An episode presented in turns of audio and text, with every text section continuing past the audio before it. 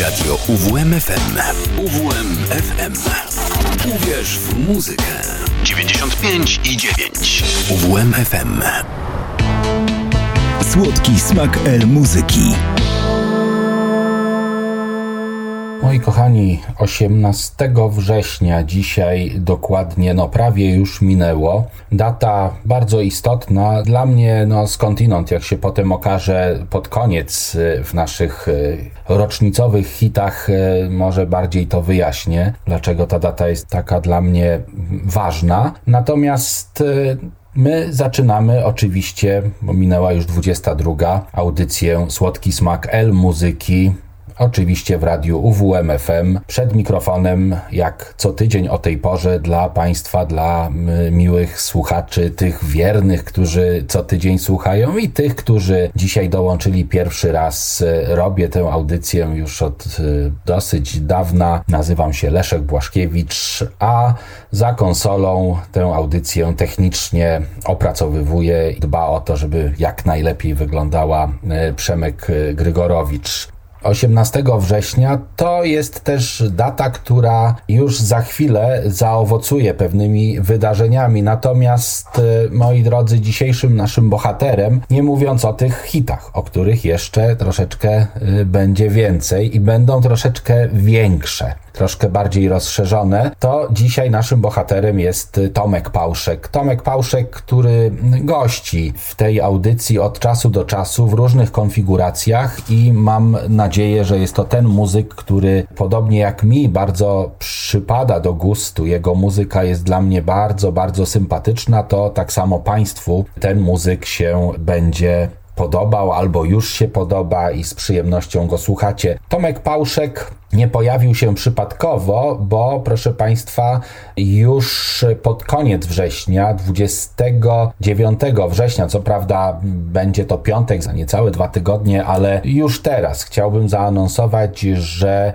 Tomek zagra na żywo w Olsztyńskim Planetarium o godzinie 18 w piątek. Będę miał przyjemność zapowiedzieć go i troszeczkę rysować cyfrowym planetarium i gwiazdami po kopule tegoż przybytku, żeby żeby umilić słuchanie muzyki Tomka. Tutaj 29 września, proszę sprawdzić, czy macie Państwo czas. E, jeśli ktoś nie da rady, no to 20 października Tomek zagra w Planetarium w Ostrawie, a 24 listopada w Planetarium Warszawskim. I to jest taka trasa planetaryjna. Natomiast ja dzisiaj chciałbym zaanonsować taką składankę czteropłytową. Ja to mam y, w ręku, nie ukazało się to na winylu, mam to w ręku w postaci czterech płyt e, CD i to jest e, wydawnictwo takie twarde, które ukazało się w ramach takiego monumentalnego cyklu, który Tomek Pałszek nazwał B-Sides, te strony B. To są utwory, nad którymi pracował, które się nie znalazły na płytach, ale i takie, które specjalnie do tego cyklu zostały stworzone. Natomiast to, co ja chciałbym Państwu zaprezentować, to jest ten czteropłytowy album, oczywiście tylko kilka utworów, dokładnie chyba z pięć się zmieści w naszej audycji. To jest jest e, ta płyta B-side, która ma podtytuł Le Chant Virtuel, taki francuski tytuł Le Chant Virtuel, czyli piosenki wirtualne i to jest efekt wirtualnej współpracy z wieloma artystami. Proszę Państwa, oj, tutaj jest masa artystów, mniej lub bardziej dla Państwa znanych, ale nie będę ich wymieniał, żeby nie zrobić przykrości tym, których nie wybrałem akurat dzisiaj. I naszą wędrówkę zaczniemy od utworu, który został nagrany przez Tomka Pałszka razem z Asuntarem, czyli z panem Perkiem. To jest utwór, one nie mają tytułu. To jest utwór, który już teraz niech wybrzmi.